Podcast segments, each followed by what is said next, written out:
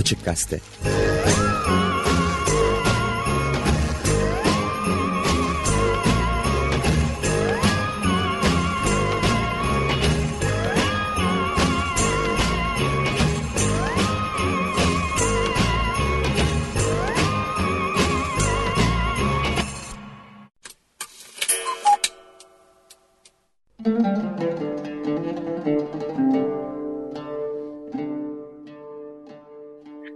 Merhaba Kainat. Bugün 9 Eylül Cuma. Yıl 2022, ay 9, gün 252, Hızır 127. 1444 Hicri, Sefer 13, 1438 Rumi, Ağustos 27. İzmir'in işgalden kurtuluşu. Günün sözü. İradene hakim ol, fakat vicdanına esir ol. Aristoteles. Büyük Saatli Marif Takvimi.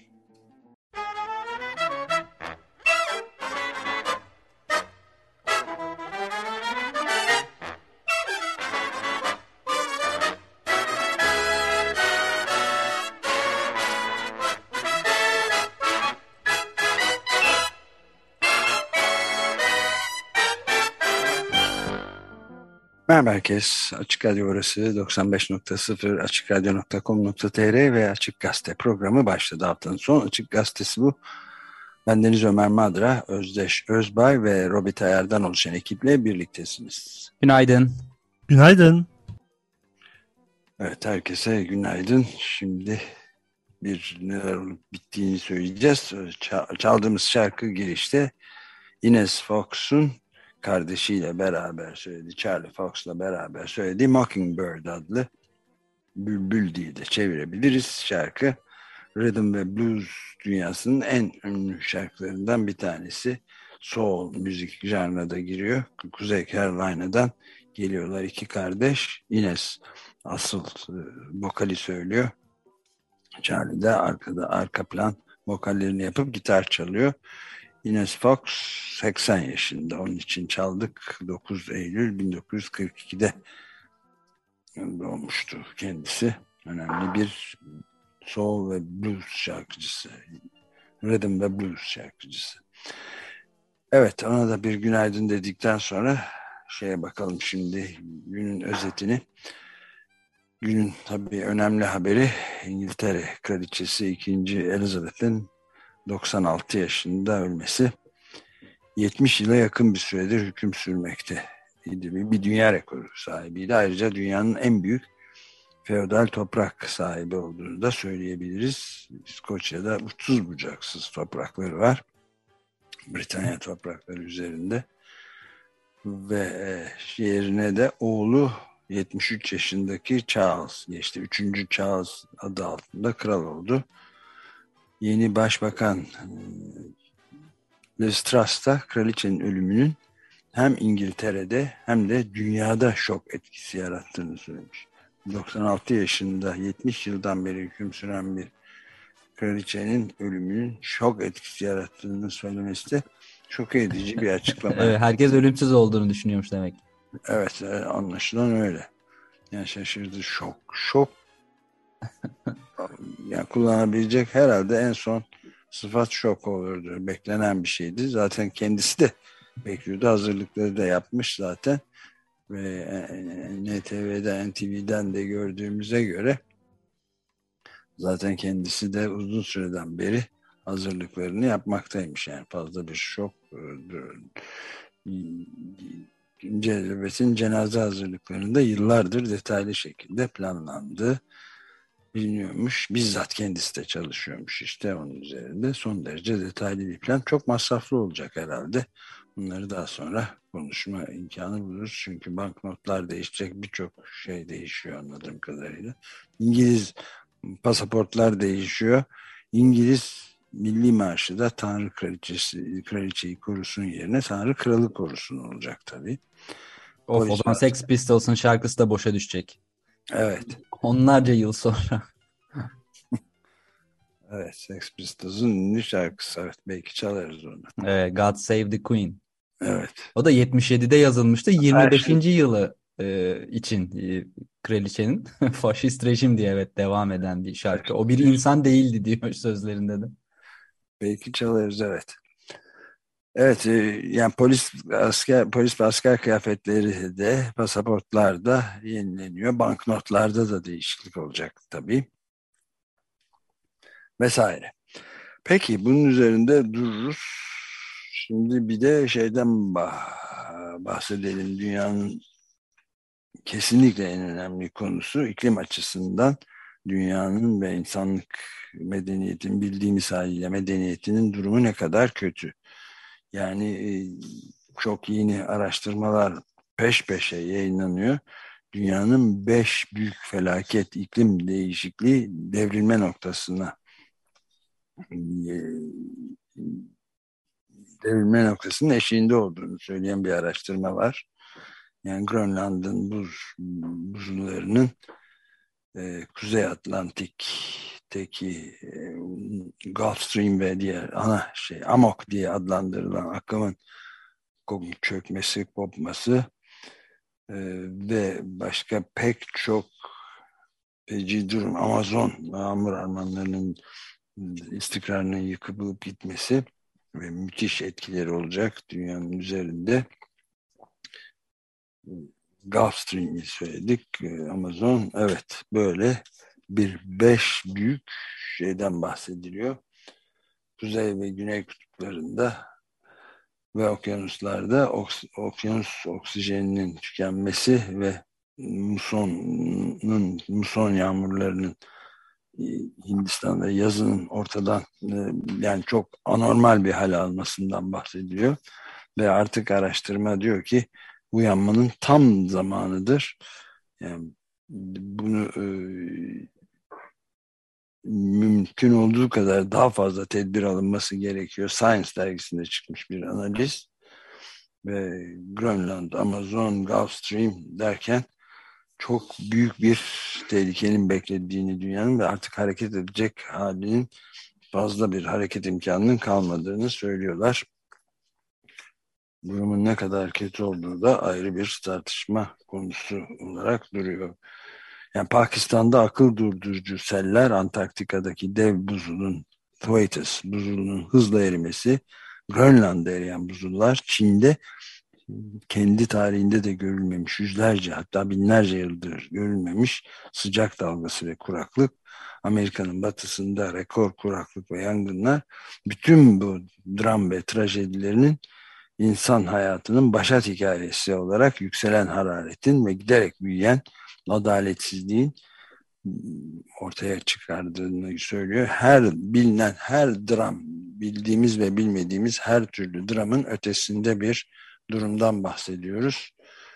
Asıl şok yaratması gereken bir şey varsa o da kraliçenin beklenen ölümünden çok daha fazla olarak İngiltere kraliçesinin bu beklenen bilim insanlarının yüzde 99,99'unun söyledikleri şeyin medyada yer almaması, konu olmaması.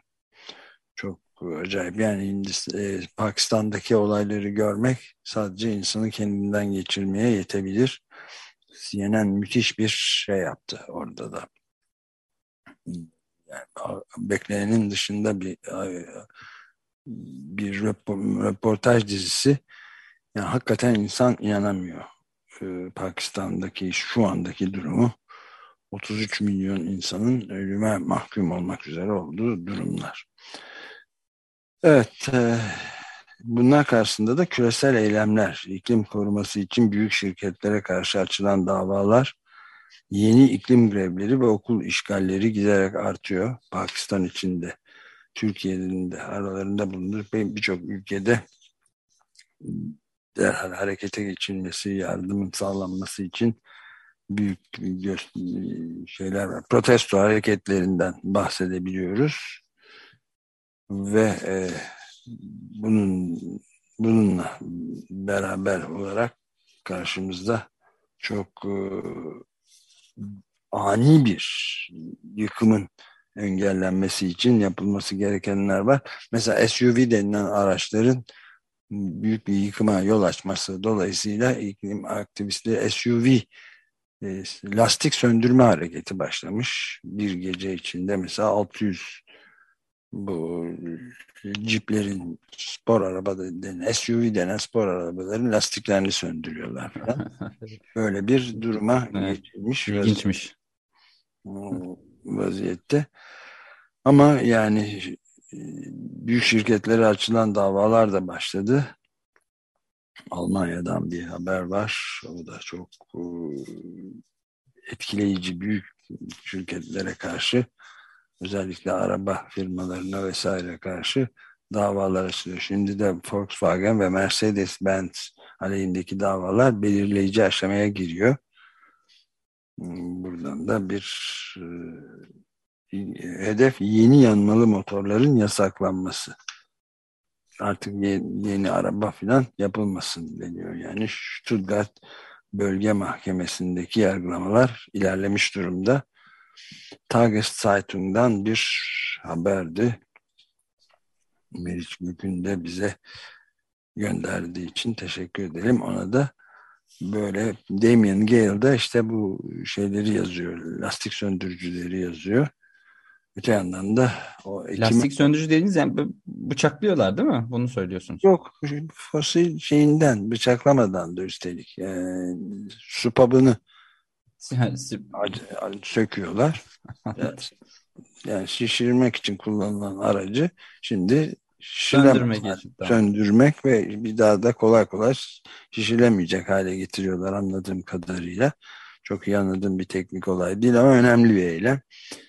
Ve Yok, bence yani, o normale dönüyordur o yöntemle. E, indiriyorlarsa. Evet, herhalde. Yani kesmi, kesmediklerini biliyorum ama. Evet. Nasıl itibariyle. Ee, bir de e, şeyde çok acayip çarpıcı bir e, bilgi daha var. Onu da e, söyleyelim. Yani bu iklimle de karışık.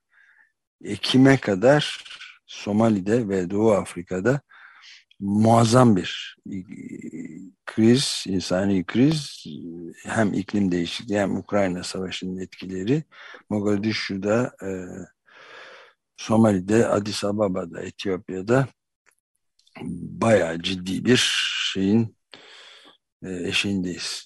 İnsanlık tarihinin gördüğü en büyük krizlerden bir tanesi. Ekim demiş. Yani 300 binden fazla çocuğun da açlıktan ölmesi ihtimalinden ciddi olarak bahsediliyor. Afrika insanlığın şeyde evet insanlığın doğduğu yerlerde oluyor üstelik bunlar bildiğimiz homo sapiens'in durum e, bu merkezde 365 bin çocuğu açlıktan kırabilecek bir felakete sürükleniyor diyor, deniyor. Ayrıca da ilginç bir şey var hava e, sıcaklıkları ya da çok düşmesi ama asıl sıcaklık etkili ırkçı, kadın düşmanı ve homofobik söylemleri etkilediği bir, bir araştırmada ortaya çıkmış. Evet. Değil Çok ilginç değil mi? Irkçı Aşırı sıcakta tabii demek ki insanların şalterler atıyor ama nedense kadınlara ve eşcinsellere küfrediyorlarmış. Bir de yabancılara. Yabancılara bir de evet. evet göçmenlere. Ya da beyaz olmayanlara diye. Beyaz olmayanlara evet. Renkli insanlara karşı. E, ta, peki o zaman bu araştırma sadece erkek beyazlar arasında mı yapılmış? Yok. Mesela ne bileyim siyahlar da herhalde benzer bir şey ırkçılık yapmıyordur. Onlar ne yapıyormuş? Daha ya da kadınlar daha detaylı bakmak lazım aslında ama ilginç bir şey. Bununla bağlantılı olarak da yani Bolu Belediye Başkanı Tanju Özcan'ın Yunanistan'a savaş açılmasını istediği haberi var. Kendisinin de Cumhurbaşkanı'nın emrine amade olduğu başkomutan olarak savaşta canlı bomba olarak kendini patlatmaya hazır emre amade olduğunu söyledi. Hakikaten ıı, ne diyeceğimi bilemedim vazgeçtim. Başka bir şey eklemeyeceğim. Afrika'da geçen yıl Afri iki buçuk milyon insan yerinden yurdundan olmuş. Orta ve Batı Afrika'da 57 milyon çocuk okula gitme imkanına sahip değilmiş. Bizzat Birleşmiş Milletler söylüyor. Ortam böyle. İşte özetle son olarak iki şey daha söyleyelim. Kavala dosyası yeniden Avrupa Konseyi gündemine gelmiş durumda. Ee, Osman Kavala hak savunucusu Osman Kavala'nın 5 yıla yakın delilsiz tutukluluğu devam ediyor. Beraat etmesine rağmen de üstelik Türkiye'nin konsey üyeliğinin askıya alınması şimdilik gündemde değil. Olası bir yaptırım olması için de aylar geç daha aylar olduğu belirtiliyor, biliniyor. Ve son olarak da Ankara'da öğretmenlerin yürüyüş yapmasına polisin izin vermediğini ve Eğitim Sen Genel Başkanlığı'nda Türkiye'nin yarı açık bir cezaevi haline geldiğini söylediğini belirtelim ve özetleri bitirip tarihte bugüne geçelim. 1739 yılında bugün Amerika Birleşik Devletleri'nin Güney Kaliforniya eyaletinde Britanya kolonilerindeki köleleştirilmiş insanların en büyük ayaklanması olan Stono isyanı başlıyor.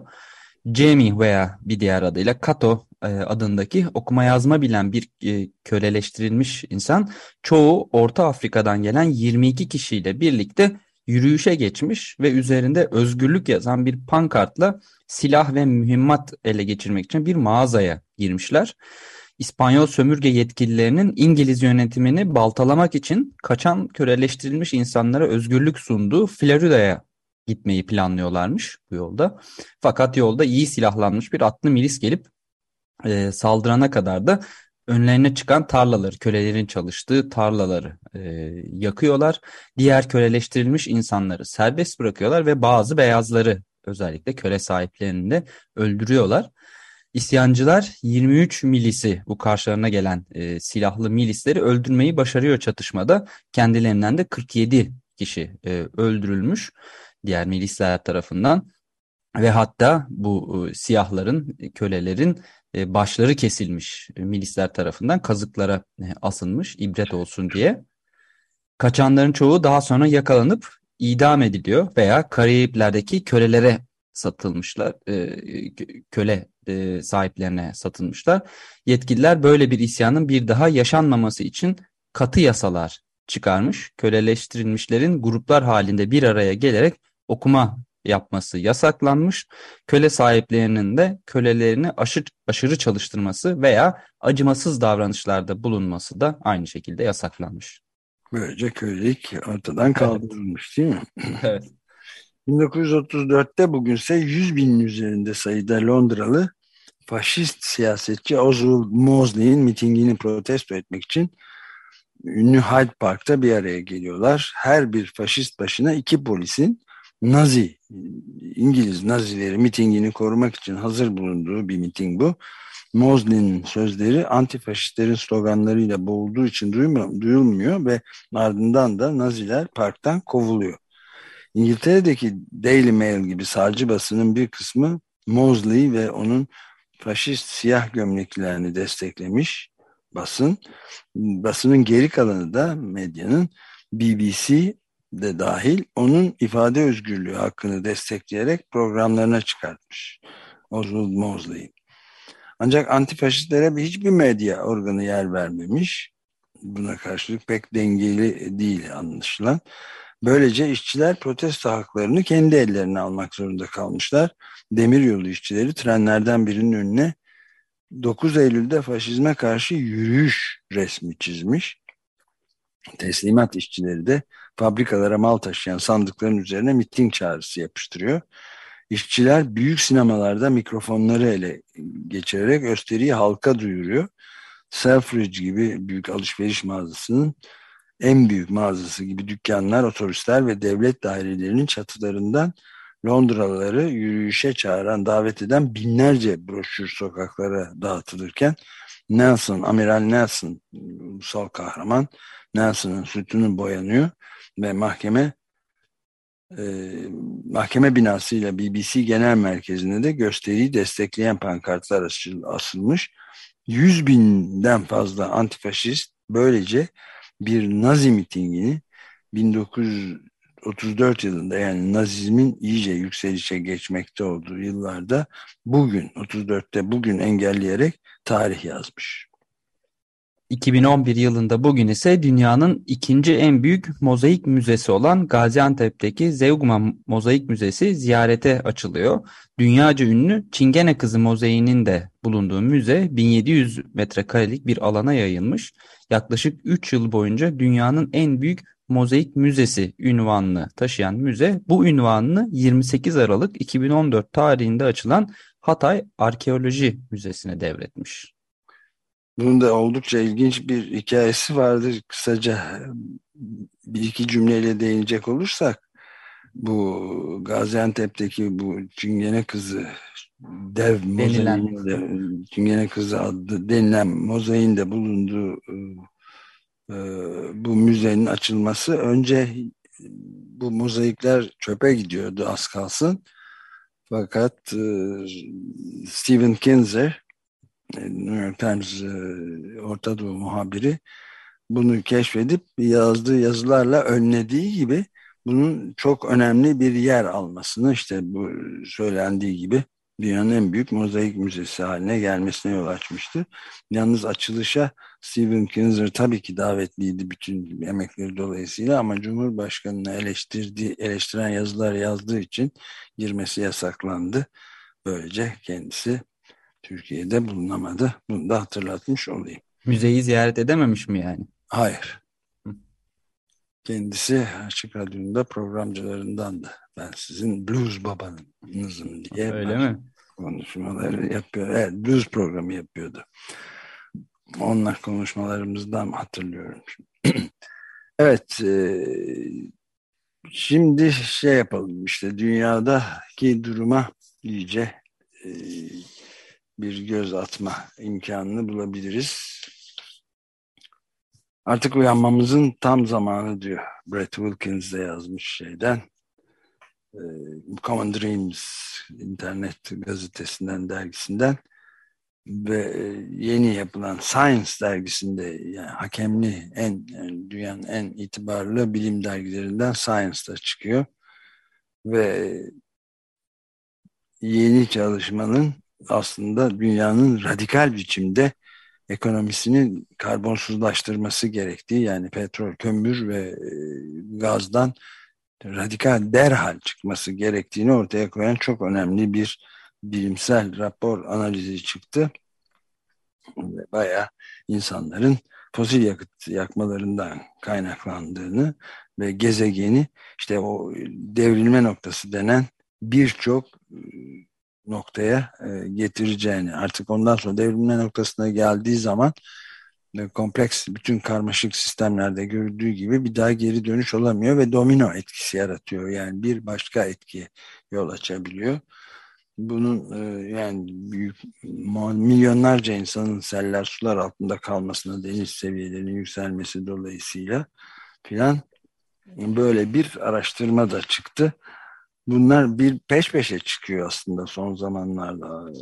inanılmaz bir e, hız kazandı ve bu da e, son araştırmada Paris Anlaşması'nın e, bir buçuk dereceyle sınırlandırılması gerektiğini tavanın yani tavanın bir buçuk derecede kalması gerektiğini ne kadar önemli olduğunu ve onun için mücadele edilmesi gerektiğini de bu araştırmanın baş araştırmacı durumunda olan David Armstrong söylemiş. David Armstrong McKay Exeter Üniversitesi'nde ee, ve yani biz ciddi şekilde e, bir takım devrilme noktalarına ulaşacağımız kesin ama henüz her şey bitmiş değil. Her kesri bile yani her derecenin onda biri bile durdurulmasını dur, durdurulması için uğraşmamız gerektiğini bir kez daha ortaya koyuyor demişler. Aynı şekilde Potsdam e, İklim Etkileri Araştırmaları Enstitüsü'nün direktörü Johan Rockström de e, bu da araştırmada da yer almış ve dünyanın 2 ila 3 derece küresel ısınmaya doğru hızla gitmekte olduğunu söylüyor. Çok tehlikeli durumlara gelmesi söz konusu. Peki ne kadar kötü durum? Bill McKibben da iklim aktivisti, yazar ve açık radyoda çeşitli defalarda kendisiyle görüşme fırsatı bulduğumuz 350 org kurucularından Bill McKibben da bir durum ne kadar kötü diye bir değerlendirme yazısı yazmış. Daha doğrusu durum ne kadar kötü diye sormak ne demek? diye de sormuş aslında soru içinde soru ve yani şeyler artık sonu bitti mi bu iş diye çok güvendiğim sevdiğim bu iklim konusuyla ilgilenmeyen bir arkadaşından telefon aldım. İklim konusu artık bitti mi? Bir sen ne diyorsun diye sordu diyor. Çünkü şeylere bakmış işte Pakistan'daki hakikaten akıl almaz e, sel durumlarını insanların her şeylerini kaybettiği ve CNN'de muazzam bir e, mülakat var gerçekten bu konuda. Mülakat değil de röportaj yapılmış. Ondan sonra e, işte dev Thwaites e, buzulunun Antarktika'da Güney Kutbu'nda bilim insanlarının daha önceden düşündüğünün iki katı bir hızla erimekte olduğu haberi çıktı. Bu da tabii çok sayıda insanın sular altında kalacağını, milyonların açıkça ortaya koyuyor. Üçüncü olarak da Grönland'da bu sefer Kuzey Kutbu'nda da yani eğer şu anda durdursak bile bütün karbon e, emisyonlarını bugün kessek bile gene de Grönland'ın erimesinin yaklaşık 30 santimetrelik bir deniz seviyesi yükselmesine yol açacağını söylüyor ki bunun da e, ne kadar büyük bir felaket olduğunu e, deniz sahilde, sahili bulunan ülkelerden çok iyi anlayabiliriz. Dördüncü olarak da şeyden Çin'i bu yaz vuran e, inanılmaz uzun, uzunluktaki sıcak dalgasından bahsetmek ve beşinci olarak da Amerika'nın batı kanadında tam anlamıyla bir e, sıcak dalgası, sıcak çarpması yaşandı ve bunun yangınları tetiklediği, ölümleri de tetiklediği bir durum. Yani artık kontrolün bütün eforlarımıza rağmen kontrolümüzün e, dışına çıktığı bir duruma mı geliyoruz diye sormanın zamanıdır. Ama bu hiçbir şekilde mücadeleden vazgeçmeyi gerektirmez diyor Bill McKibben. Güzel. E, e, internet sitesinde e, koyar, koyarız. Kendi sütununda yazıyor bunları. Perşembe günleri ve şey diyor e, yani zaten başka herhangi bir seçenek yok. Bütünüyle küresel dayanışma bir iyilikten dolayı değil sadece bir e, var olma stratejisinin parçasıdır. Sadece diğergem, diğerkem duygulardan değil, empatiden değil, iyilikten, nezaketten değil, doğrudan doğruya bir strateji olarak mecburuz buna diyor. Ve yani umudu yitirmek diye bir opsiyon olamaz. Çok yani biz aslında bunun yerine yani İngilizce'de bir kelime oyunu yapıyor Bill McKibben. Despair diye yani umudun yitirilmesi bir opsiyon değil yani eylemsizliğe yol açan bir şey olamaz ama desperation yani gözü dönmüşlük artık her şeyi göze almanın tam zamanıdır. Daha hızlı ve daha sert hareket etmenimizin tam zamanıdır. Bir de en önemli şeylerden bir tanesi enerji geçişi. Yani fizik bizim hızlı hareket etmemizi zorunlu, zorunlu kılıyor fizik kanunları. Yani güneş, rüzgar ve depolama yani bataryalar, piller son derece ucuz ve e, elde edilebilir bir durumda. Fosil yakıt endüstrisi kendi e, iç modelini sürdürmek için uğraşıyor. Onlarla mutlaka sıkı bir mücadelenin sürdürülmesi giderek daha sıkı bir mücadelenin sürdürülmesi gerekir diyor. Ve yani sonuç olarak insan hikayesinin sonunu biz kendimiz engelleyeriz. Sonunun gelmesini biz kendi mücadelemizle engelleriz diyor. Bir mahkemenin son yazısı. Ne kadar? Mahkemenin umutsuzluktan söz etmiş. Greta'nın sözü geldi aklıma. Umudun bittiği yerde eylem başlar diyordu. Eylemlerde zaten şimdiden başlamış durumda ama 23 Eylül'de en büyük e, küresel iklim grevine şahit olacağız. Burada tabii umut Greta'nın bahsettiği siyasilerden beklenen çözüme dair bir umut. yani onlardan artık e, bekleyecek bir umut kalmadığında eylem başlar e, demişti. Evet bugün de küresel eylem var zaten Pakistan için can kaybı da evet. 1355'e ulaşmış. E, Türkiye'deki şeyde İklim Adaleti Hareketi çağrısıyla bugün Pakistan is our, Pakistan is our story. Pakistan bizim hikayemizdir sloganıyla Beşiktaş'ta 14'te İstanbul Valiliği Çevre Şehircilik ve İklim Değişikliği İl Müdürlüğü Beşiktaş Hizmet Binası önünde yapıyorlar. Ondan da bahsedelim. Bahsettiğimiz davalar da hızla devam ediyor ve sonuçlara doğru gidiyor diye de büyük otomobil firmalarının da yargı karşısındaki durumundan bahsedilebilir. Şimdi ara verelim sonra devam ederiz. Açık Gazete God Save the Queen Sex Pistols'dan dinlediğimiz bir şarkı. Sözleri ne diyor? E, Tanrı kraliçeyi kurusun, korusun faşist rejim diyor. Ardından da hep bizi hepin korusun diyor yani. e, ardından hepinizi bir moron yapıyor. Potansiyel bir nükleer bomba yapıyor. Tanrı kraliçeyi korusun. O bir insan değildi. Gelecek yok İngiltere'nin düşlerinde diye devam eden 1977'de yazılmıştı. Silver Jubile diye geçiyor aslında. E, kraliçenin tahta çıktığı 1952 yılından e, 1950'de tahta çıkmıştı. Bunun 25. yıl dönümünde meğer Silver Jubile diyorlarmış. Evet, jubile deniyor. Evet. evet. Gelecek falan yok. Senin için bir gelecek yok diye devam eden ama işte 77'den sonra bu şarkı hala bütün anlamını düne kadar koruyordu. Evet yani seni bir manyaklar resmi geçidine döndürdü. Gelecek olmayınca günah da nasıl olur diye devam eden çok ilginç bir şarkıydı. Bir ara BBC başta olmak üzere birçok yerde çalınmıyordu. Çalınması yasaklanmıştı bunun. Ama sonradan yaygınlaştı. Senin için gelecek yok, senin için gelecek yok diye bitiyor. Evet. İngiltere rüya görüyor diyor. Aslında kendini demokrasi zannediyor filan anlamına. Evet, şimdi üçüncü çağız. Artık 73 yaşında gencecik bir kral var. Britanya'nın. Şimdi God Save the King. God Save the King olacak evet tekrardan. Tanrı kralı korusun diye.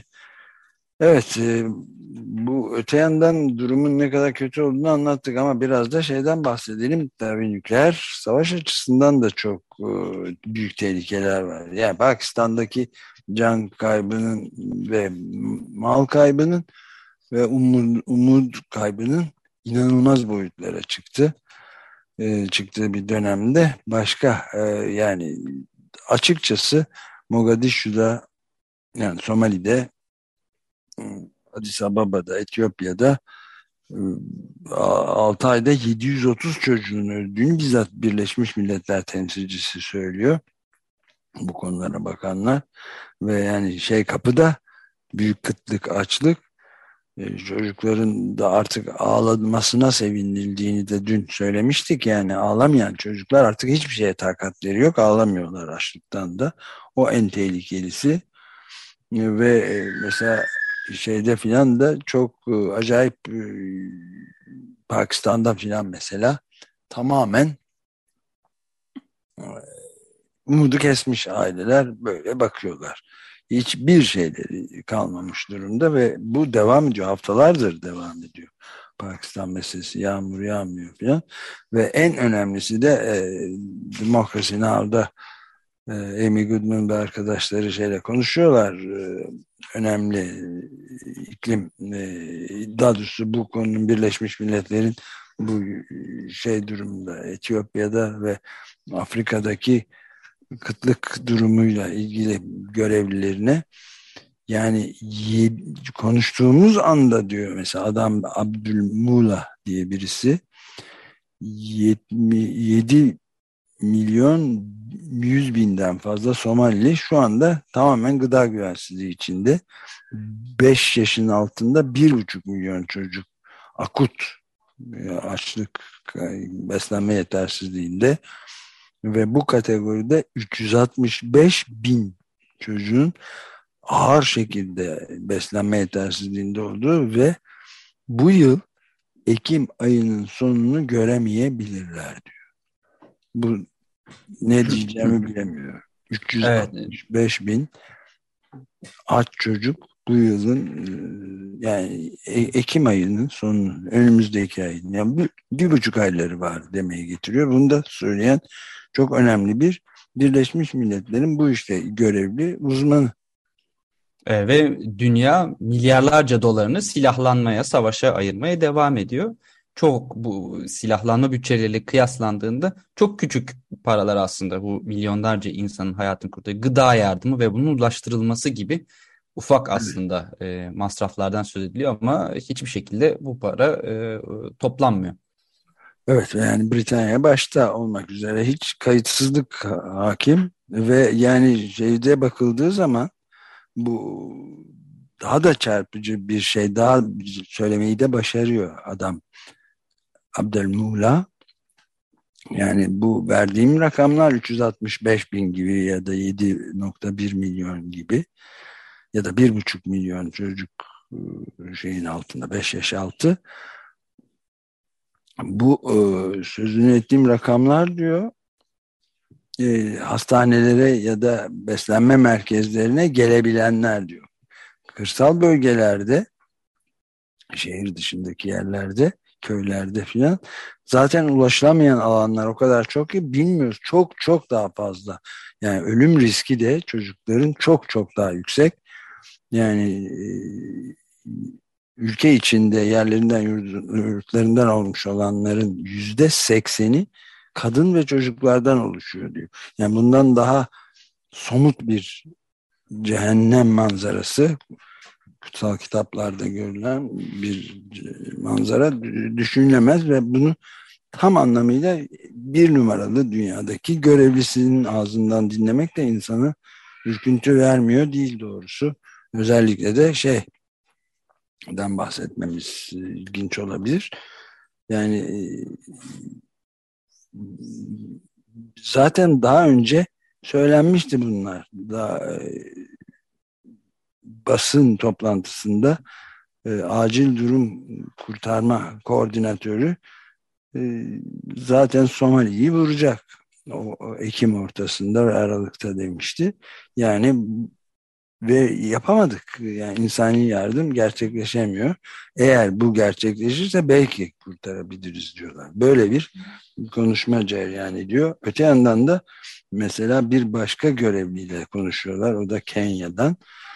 Ee, yani e, dünyanın özellikle bu kısmında Afrika'nın doğusunda ve güneyinde büyük bir yiyecek sıkıntısı her zaman vardı ama şimdi 3,5 milyon insan da Kenya'da büyük bir açlık sıkıntısı içinde ve total olarak bu rakamı bir kez daha şimdi nefesimizi tutarak söyleyeyim 20 milyon kişiden bahsediyor.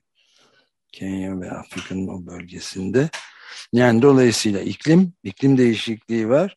IPCC'nin hükümet arası iklim değişikliği heyetinin son figürlerine bakıldığı zaman yüzde ellisi mesela mısır üreten yerlerde fasulye üreten yerlerin yerlerde yüzde otuz yani bunlar gitmiş durumda. Yani iklim değişikliği ve bu kuraklıkların artış hızı oranı iklim değişikliğinin olduğunu, temel sebebin olduğunu gösteriyor ve yardım senin de biraz önce söylediğin gibi Özdeş çok yetersiz. Yani temel mesele diyorlar Million Belay diye bir yetkili konuşuyor.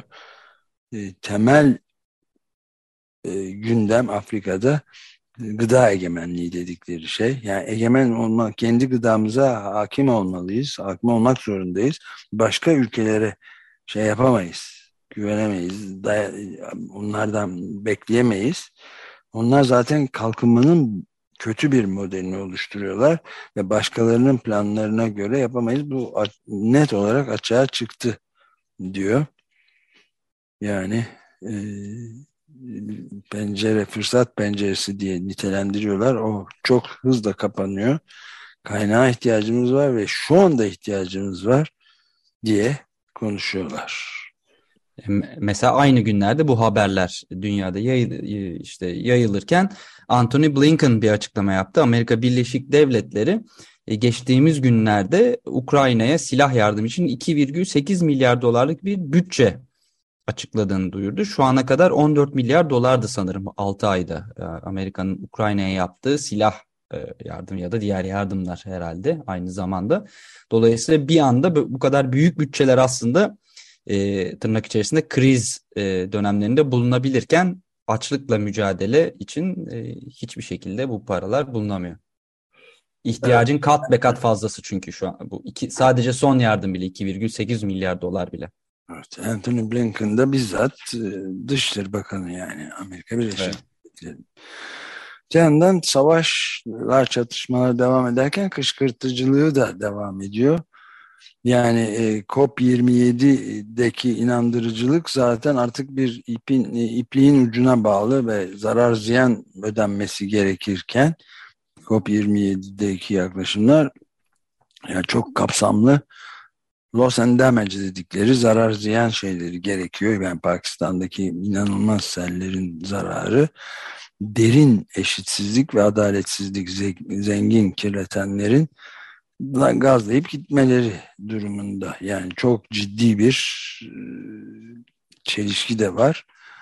E, ayrıca da deniz seviyelerinin yükselmeleri yüz binlerce mesela Amerika Birleşik Devletleri için yapılmış çok yeni bir şey araştırma haberi var. Climate Central adındaki bir e, kar amacı gütmeyen kuruluş bunun deniz seviyelerinin nasıl Amerika Birleşik Devletleri topraklarında nasıl etkili ol, olacağını yükselmelerinin araştırmış ve 2050'ye kadar yani sadece 30 yıllık bir, bir zaman içinde e, hatta 30 yıldan bile kısa e, bir süre içinde yüz binlerce evi e, yutulacağı sular seller tarafından. Yani bu da Amerika'da bahsediyoruz. Amerika Birleşik Devletleri'nden. Mersin'de de orman yangını nihayet ikinci günde kontrol altına alınmış ama büyük zarar var. 1500 hektar alan zarar gördüğü de haberi var. Gülnar ilçesinde ee, e, Erdoğan da Cumhurbaşkanı Erdoğan da tahıl koridoru konusunda Putin'in haklı olduğunu söylemiş. Tahıl fakir değil zengin ülkelere gidiyor demiş. Dün de sen bu konuya değinmiştin. Evet, dün aslında Birleşmiş Milletler Putin'e yanıt vermişti. Çünkü Putin iki geminin şimdiye kadar 87 gemi yola çıktı. Tahıl e, gemisi Ukrayna'nın tahılını dünyaya taşıyan. İkisi sadece yoksul ülkelere gitti. Geri kalan hep Batı ülkelerine gitti demişti. Birleşmiş Milletler yalanladı Putin'i. 2 değil 10 gemi dedi. Yani 77'ye 10'muş e, durum. E, Erdoğan da bununla ilgili aslında Putin haklı diyor. Tahıl sevkiyatında zaten şu an itibariyle Rusya tarafından henüz tahıl sevkiyatı yok diye bu önemli bir ayrıntı da verdi e, aslında. Çünkü Ukrayna ve Rusya birlikte dünya tahıl e, ihracatının yüzde kırkını karşılıyorlardı. Şimdi bir süreden beri sadece Ukrayna'dan e, tahıl tek, e, satılabiliyor dünyaya ama Rusya'nın e, Rusya'dan kimse tabii şu anda e, bir ticari anlaşma yapmıyor. Gaz alıyorlar ama Evet. mücadele için tahıl almıyorlar anladığımız Rusya kadarıyla. Rusya gaz ticareti yapıyor zaten esas olarak ve petrol çok evet. ilginç bir durum. Öte yandan da Afrika'da 57 milyon çocuğun okula gidemediği gibi çok e, çarpıcı bir rakam daha var. Bütün bunları bu tabloya ekle, eklemek üzere. E, yani açlıktan ölmezlerse çocuklar eğitimsiz e, kalıyorlar. Evet. Tam ikisinin arasındalar. Yani Orta ve Batı Afrika'da sadece geçen yıl 12.400 okul kapanmış.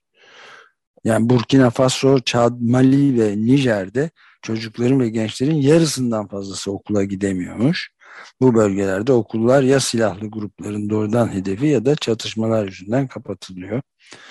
Böyle bir durum. E, iklim değişikliği nedeniyle e, göçlerin de önemli bir neden olduğunu söylüyorlar. Geçen yıl bu Deutsche haberi bu. Geçen yıl Afrika'da 2,5 milyon insan seller, kuraklık ve deniz seviyesindeki yükselme nedeniyle göç etmek zorunda kaldı diyor. Afrika'da son 30 yılda sıcaklık 0,3 derece artmış raporlara göre. Böylece 1961-90 yıllarındaki döneme kıyasla 0,1 derece hızlanmış e, sıcaklığın etkisi. Yani bu 0,3 derece çok küçük tabii e, görünebilir Hı -hı. ama muazzam bir kuraklık e, olarak geri dönüyor tabii. Evet ve işte hep sık sık söylediğimiz, tekrarladığımız gibi bir kez daha söyleyelim. Yani karmaşık sistemlerde çok küçük bir değişiklik bardağı taşıran damla işte tipping point dedikleri devrilme noktası oluşturuyor. Ondan sonra kontrolden çıkıyor. Bütün bir, bir sistem başka bir şeyi etkiliyor. Domino gibi sistemin içindeki başka bir unsur ve kontrolden çıkan tamamen bütün sistemin etkilendiği bir durum oluyor. İşte o öyle bir şeyle karşı karşıyayız. Yani bayağı bilimin karmaşıklığını gösteren bir durum. Fizik kurallarını en çok. E, fakat bununla pek ilgilenilmiyor. Medyanın başka e, ilgi alanları olduğunu söyleyebiliriz. E, evet, şu anda özellikle de Queen, Kraliçe Elizabeth'in ölümü, şimdi töreni vesaire bütün Batı medyasında bunlar var. Evet. Öte yandan da savaş, yeni savaş e, kışkırtıcılıkları falan da var. Yani e, T24'ün en çarpıcı haberlerinden bir tanesiydi. Yunanistan'la Türkiye arasında yaşanan kriz hakkında konuşmuş Bolu Belediye Başkanı Tanju Özcan.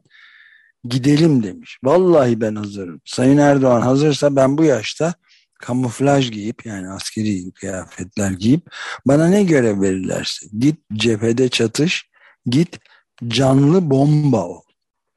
Yunan askerlerin arasında patla.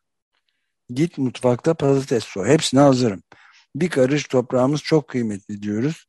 Koca koca adaları Yunanlılar gözümüzün önünde Lozan'a aykırı olarak işgal etmeye devam ediyor. Sen seçime 6 ay kala bunu fark ediyorsun.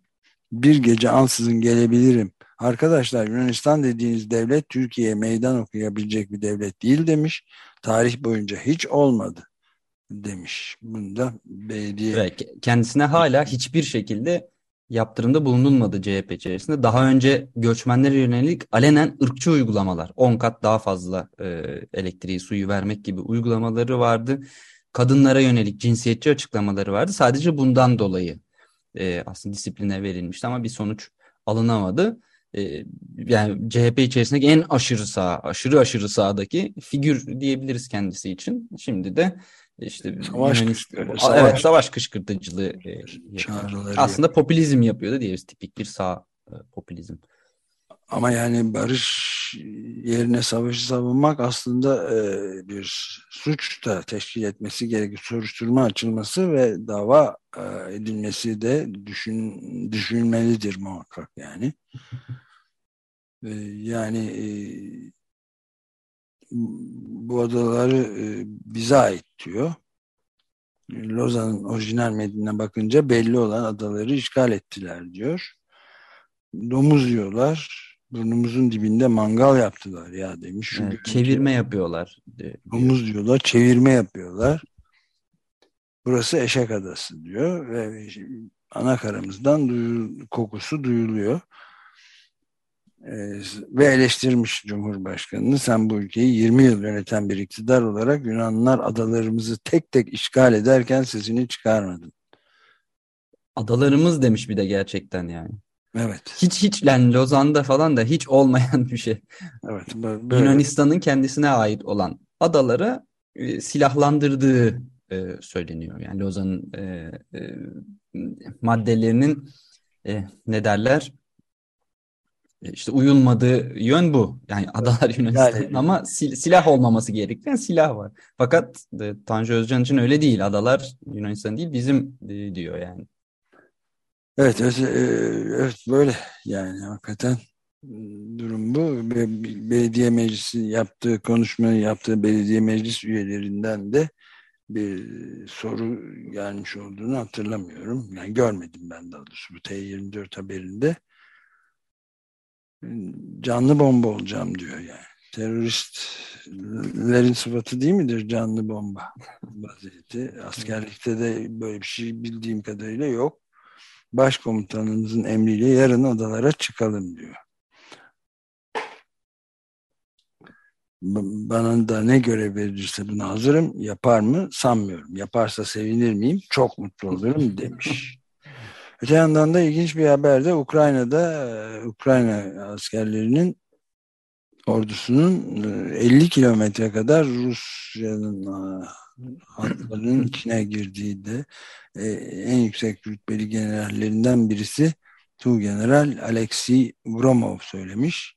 Bir briefingde Ukrayna Silahlı Kuvvetleri'nin 50 kilometre Rus hatlarının içine nüfuz ettiğini ve Ukrayna'ya da geri e, geri alındı Ukrayna'nın geri aldığı kontrolü ele geçirdiği yerlerinde Harkiv'de ve Pivdenyi bu yönlerinde e, böyle bir bayağı geri aldık Ukrayna topraklarına 700 kilometre karelik demiş.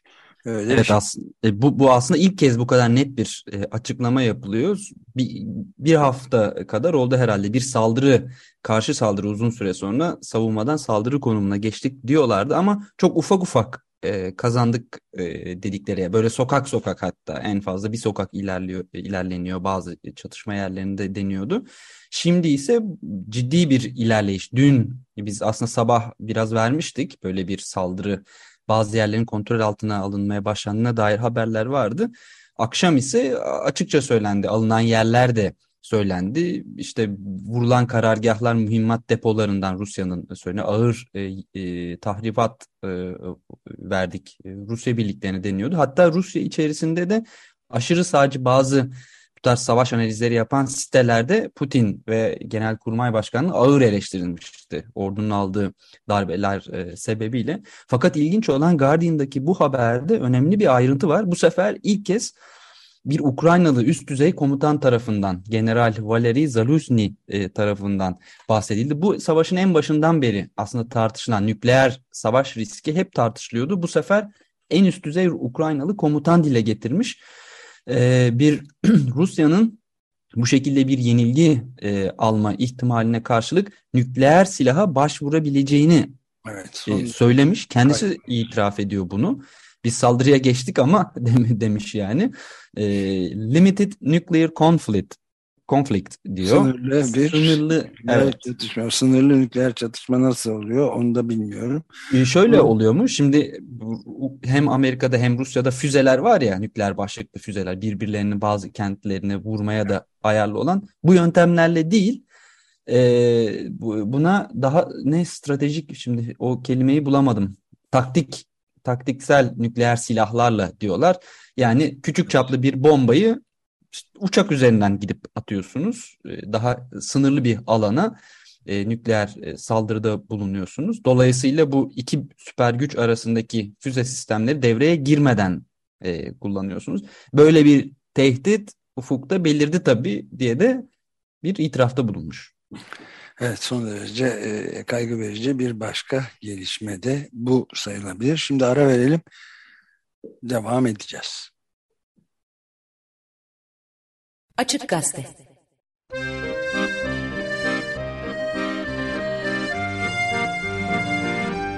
Seyyare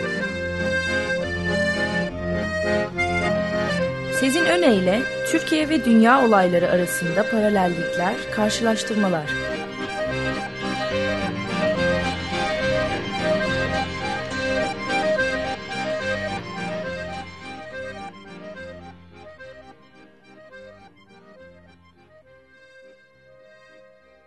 Sizin merhabalar. Günaydın, günaydın. Günaydın. E, haftanın e, işte şok edici haberi veya da aslında benim için şok edici değil ama tabii ki işte e, bütün dünyada ilgiyle karşılandı. Kraliçenin ölümüydü tabii ki. E, daha çok Twitter'da e, yeni kraliçe Camilla'nın, Camilla Bowles'un e, üzerinden Prenses Diana ile ilgili tartışmalar var. Ama asıl herhalde aslında İngiltere ile ilgili ilginç tartışma yeni kralın annesinden ne kadar farklı olacağı, e, olup olmayacağı.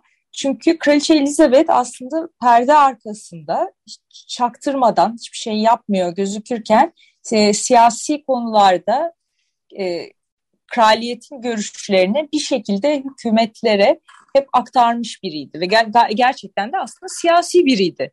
Bunu zaten Crown dizisini izleyenler me meşhur E, orada da yansıtılıyor bu aslında.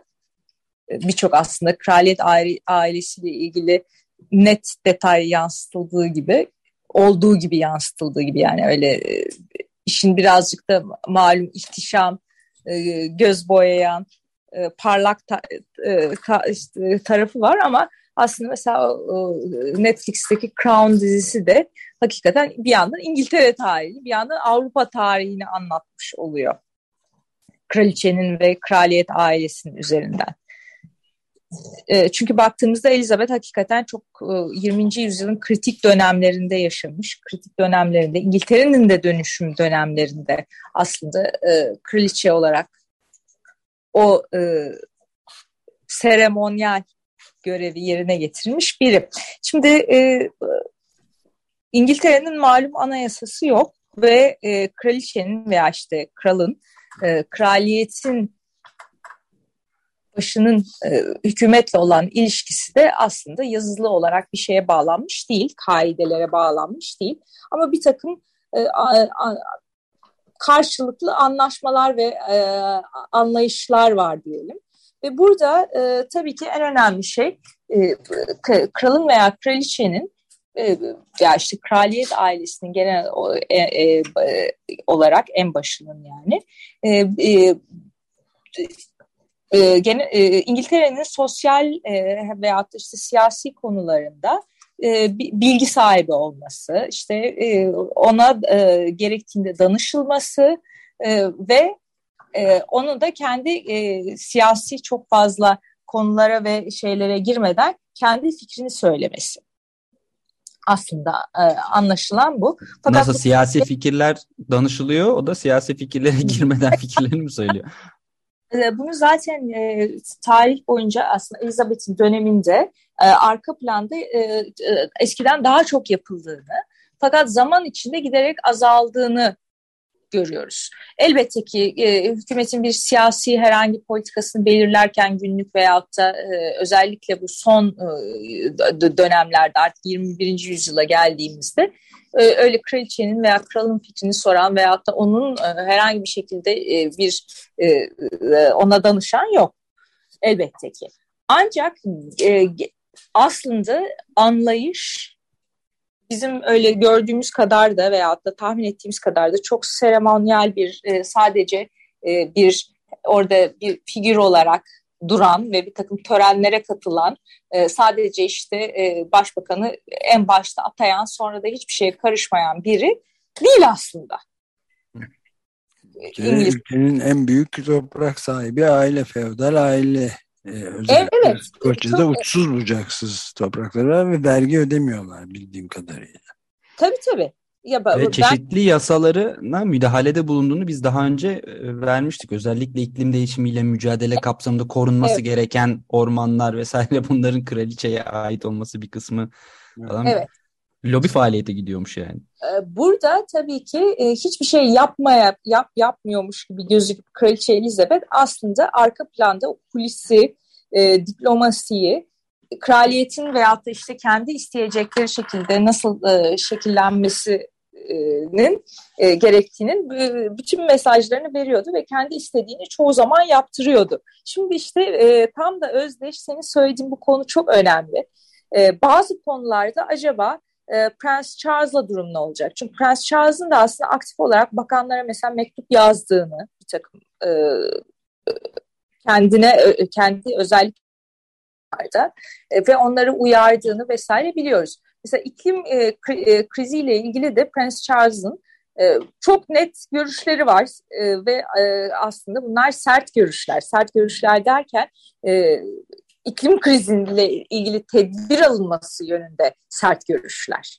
Prens Charles demeyelim artık. Kral Charles. Kral Charles. doğru haklısınız. Doğru söylüyorsunuz. Kral Charles'ın e, böyle bir e, aslında mesela işte kendi değiştirdiği bir takım şeyler de var. Yani işte e, Londra'da bazı işte şehir e, planlaması ile ilgili projelerin durdurulmasında e, ön ayak oldu. Bu böyle yapılmaması gerek vesaire diye. E, özellikle Chelsea ile de, de vesaire. E, bu, bu gibi şeyleri işte yaptığı için e, daha öncesinden e, elbette eskiden de bir sınır vardı. annesini de e, ezmemesi veyahut da zor duruma düşürmemesi gerekiyordu. Ama şimdi artık e, o kendi başına e, ve e, şimdi ilginç de bir başbakanı var bu arada İngiltere'nin artık Liz Truss. E, Thatcher'dan fazla Thatcher herhalde kendisi. Öyle diyebiliriz. Öyle bir başbakan. Ama, ama Thatcher daha yeşildi diyorlar. Evet ya işte her bakımdan daha az taşırdı bana kalırsa. Taklitler aslında bazen çok fazla yaşatabiliyorlar yani. E, ama e, burada hakikaten de şimdi e, Liz Truss'ın da e, e, sivri politikalarının olduğu bir dönemde e, bakalım kraliyetle nasıl anlaşacaklar, anlaşacaklar mı veyahut da Prens Charles daha bir e, farklı biçimde görüşlerini ortaya koyacak mı? Evet yani Lestras'ın bir zamanlar e, kraliyetin kaldırılması, lav edilmesi yönünde görüşler beyan ettiği biliniyor. Sonradan görüş değiştirmiş. Şimdi bakalım ilginç olacak. E tabii bir de şey var tabii Prens Charles da e, annesi öyle ikonik bir figür olarak e, hem sessiz bir anlamda e, fakat dediğim gibi arka planda aslında son derece sesli veyahut da işte kendi e, dediklerini yapan da, daha böyle arka plan diplomasisini yürüten bir kişi olarak e, karşımıza çıkmıştı. E şimdi e, hem devir değişti. O artık arka plan diplomasisini diplomaside bile görmüyoruz. Tam tersi çok daha fazla bütün e, dünya genelinde mesela diplomatlara baktığımızda sosyal medya kullanımlarıyla veyahut da genel olarak ülkeler arası ilişkilerde yaklaşımlarda gayet daha bodoslama tavırlar alınabiliyor. Bunu sadece Türkiye'ye de özgü değil, dünya genelinde böyle oldu bu giderek. E, ve e, bakalım orada e, İngiltere'nin kendi içindeki dengeler diplomasi nasıl şekillenecek? E tabii e, e, başta söylediğim gibi e, Kral Charles'ın e, tahta geçişiyle beraber bir de kraliçe, yeni kraliçe olacak tabii ki. Kraliçe aslında görevindeki diyelim artık e, Camilla Bowles. O da e, malum e, özel hayatları da çok tartışmalıydı ve Prens Charles çok da sevilen bir figür değil sosyal olarak ya yani genel olarak kamuoyuna baktığımızda bir Prenses Diana mirası var ortada ve dün Türkiye'de bile bayağı insanlara dert olmuş. Prenses Diana e, gencecik ölürken e, Camilla Bowles nasıl gidip de kraliçe olur diye bu yani hakikaten bakalım e, önümüzdeki dönemde işte bu Liz Truss'la da çelişirlerse e, ve Muhafazakar Parti ile genel olarak e, bakalım e, zaten tabii İşçi Partisi de e, kraliyeti çok destekleyecek vesaire değil. E, Şimdiki bak- liderlik belli olmaz. e, şimdiki liderlik evet haklısın doğru Özde. Şimdiki liderlik belli olmaz. Evet, dünyanın enteresan dönemindeyiz. Her şeyin tersine döndüğü zamanlar birazcık da. E, bakalım ama iklim kriziyle özellikle e, ilgili olarak e, e, Prens Charles'ın ne gibi e, inisiyatifleri olacak, olacak mı? Kral, pardon. Avrupa'nın da çok e, tabii zor bir kışı önümüzdeki dönemde. Şimdi e, Çek Cumhuriyeti'nde ilk defa bu enerjiyle ilgili protestolar oldu malum. Onları da bir hatırlayalım. Avrupa'nın geneline de yayılabilir. Bu e, daha Rusya destekçisi bir tavır mı getirir? Yoksa daha iklim krizine yönelik işte tedbirlerin alınmasıyla ilgili, e, enerji politikalarının değişmesiyle ilgili çok yenilikçi ve devrimci bir tav e, tavır talebini mi getirir?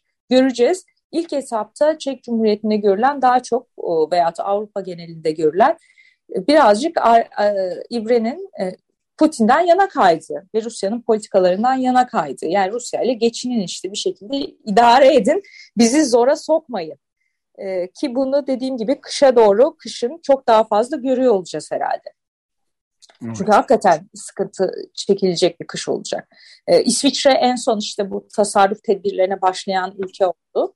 Ee, enerji konusuyla ilgili. Avrupa'nın ciddi biçimde enerji e, bütün tedarikiyle ilgili e, sıkıntıları ve onun ötesinde bütün bu işte e, kullanımla ilgili e, sıkıntılarını nasıl gidereceği belli değil.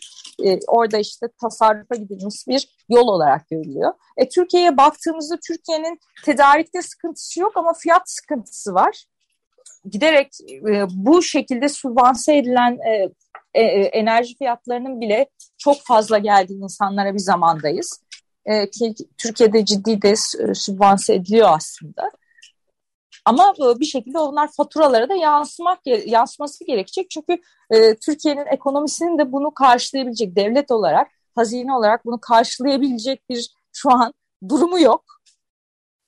Eksi de zaten hazine. Dolayısıyla burada Türkiye'de aslında başka bir şekilde Avrupa'nın yaşadığından farklı biçimde açmazı yaşamak durumunda. E, Türkiye'de bir de tabii ki e, Avrupa'da olduğu gibi bu tasarruf propagandalarının çok tutabileceğini de sanmıyorum. E, çünkü insanlar zaten bir e, ekonomik krizin o dişlerini geçirmeye e, geçirmesini giderek daha fazla hissediyorlar. E, bir de böyle bir birlik yok zaten. Bu kadar kutuplaşmış bir toplumda her şeyin siyasi bir mesele olduğu toplumda kime ne tasarruf e, tedbirini, e, propagandasını yapacaksınız, kime anlatacaksınız? Tam tersi insanlarda e, tepki yaratacak bir duruma gider bu. Dolayısıyla Türkiye'nin de aslında zor bir kışı e, ve bu, noktada bakalım e, Kral Charles en azından bu iklim e, kriziyle ilgili farklı bir soluk getirebilecek mi? kendisini bakalım izliyor olacağız. Evet bu çatışma e, hali olur mu olmaz mı bilmiyorum ama şeyin e, seçtiği Listras'ın seçtiği bakanlar arasında e, iklim dostu olan hiç kimse yok. Yani daha doğrusu iklim inkarcılarından ve işte vergilerin enerji şirketlerinin vergilerinin e, artırılmamasından yana olan çok sayıda insan var. Dolayısıyla ciddi yani fracking denen yeni yöntemlerle işte evet. denizinde yeni aramalar öngörülüyor. Yani Britanya'nın e, Paris şartlarına uygun, taahhütlerine uygun bir şey yapacağını pek beklemiyoruz. Bakalım ne olacak yani. Tabii yani dünya zamanda işte çok e, e, işte bu yeşil hidrojendi vesaireydi. E, biz yeni kaynaklara yönelmeye yönelilmeye çalışılıyor. İşte ilk etapta tabii ki Rusya dışındaki fosil yakıtlara olan bağımlılık başka yerlerden giderilmeye çalışılıyor. E, Türkiye'ye baktığımızda Türkiye'de mesela Amerika'dan bu, arada o sevgili bütün yıllarca üstüne konuştuğumuz o bütün fracking yöntemleriyle e, e, e, çıkarılan şimdi gazları ithal etmeye çalışıyor. Yani bunun hakikaten sıkıntılı bir sürü boyutu var. ve Sizin bir de şey sorayım mı? Pardon araya girer, girdim ama bu Listras'ın özellikle göçmenleri Ruanda gibi bir yere evet. sevk etmesi konusunda Türkiye'nin de adını geçirmişti hatta ilginç bir şekilde ne evet. düşünür Türkiye bilmiyorum ama oraya da şey Hiç düşünmedi. Kamuoyundan anladığımız şekilde de. Evet, evet bu... Şimdi kral ne diyecek bakalım buna da. Ruanda evet. meselesine de. Prens Charles'ın bu Ruanda meselesini de çok sert karşıladığını kişisel olarak ve e, hiç doğru bulmadığını biliyoruz. Bu konuda da yazılıp çizilmişti. O e, mesela e, gerçekten de potansiyel e, büyük çatışma noktalarından bir tanesi olabilir. E, Türkiye gelince Türkiye olmaz başka ülkeler bu konuda denenebilir bir takım rüşvetlerle. E, şimdi zaten Türkiye'nin dış politikasında bu tarz bir takım çıkarlar karşılığı ara işte formüller bulunması bu konularla ilgili. bunlara çok yatkın olan bir dış politika var. Bu, bu yüzden de bu dönemimizde belki bir, İngiltere böyle bir anlaşmaya gidilebilirdi. Eğer ki e, Türkiye'de kamuoyunda bu kadar çok tepki olmasaydı. Ama bu konu artık Türkiye'de çok hakikaten de ekonomik krizle beraber netameli bir hale geldi. Bir yandan da işte bu bahsettiğimiz e, enerji sübvansiyonları vesaire gibi konularda bütçeyi de finanse etmek lazım. Onun için dış kaynaklara veya dışarıdan gelecek e, bir takım teşviklere de e, fazlasıyla e, ilgi duyulan da bir dönem. Onun için aslında e, üstü kapalı biçimde ne olabilir diye de insan merak ediyor. E zaten çöp ithalatında malum Türkiye rekor düzeyde gidiyor. o da yani bir tür aslında benzer bir ticarete dökülmesi işin.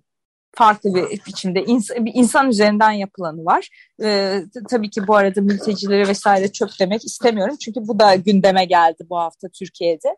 İyi Parti'nin malum göç politikalarıyla ilgili e, kendi görüşlerini net biçimde açıklamasıyla beraber e, bu konudaki yaptığı zirveyle beraber e, yani burada e, mesele bu zaten her zaman dış politikada genel olarak e, Türkiye'nin dış politikasında hep e, bir, bir takım işte e, ne çıkar elde ederiz, neyi nasıl kullanabiliriz e, vesaire bunun karşılığında nasıl bir pazarlık yapabiliriz bunların me mesele olması.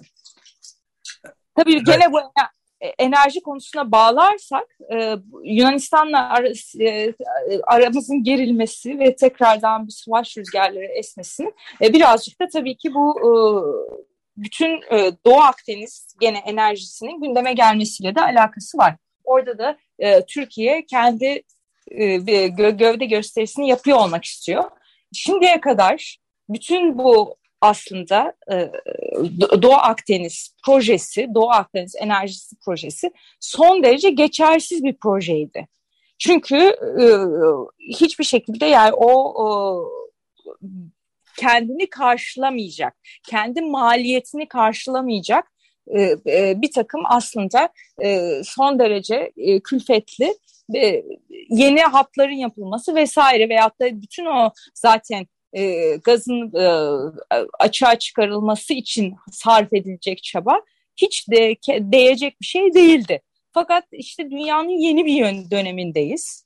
E, Rusya'nın işte bu Ukrayna Savaşı ile beraber gerçekten e, savaş adımıyla beraber bütün her şey alt üst oldu gerçekten de.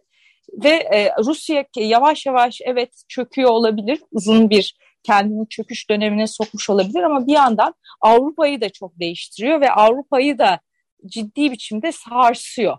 Avrupa bundan evet ekonomik olarak veyahut da başka bakımlardan e, çok daha az zarar görerek çıkabilir Rusya'ya göre. Rusya'nınki gerçek bir çöküş olabilecek sonunda.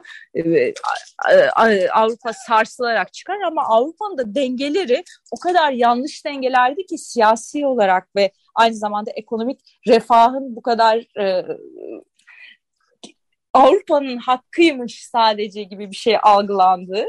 E şimdi bu böyle bir dönemde e, oradaki işte popülist siyasetçilerin yükselmesi, e, bütün bu işte e, e, genel olarak mantıklı, e, rasyonel bir takım tedbirlerin iklim krizi başta olmak üzere bugüne kadar alınmaması nedeniyle şimdi sıkıntı giderek orada hep işte program boyu vurguladığım gibi büyüyecek.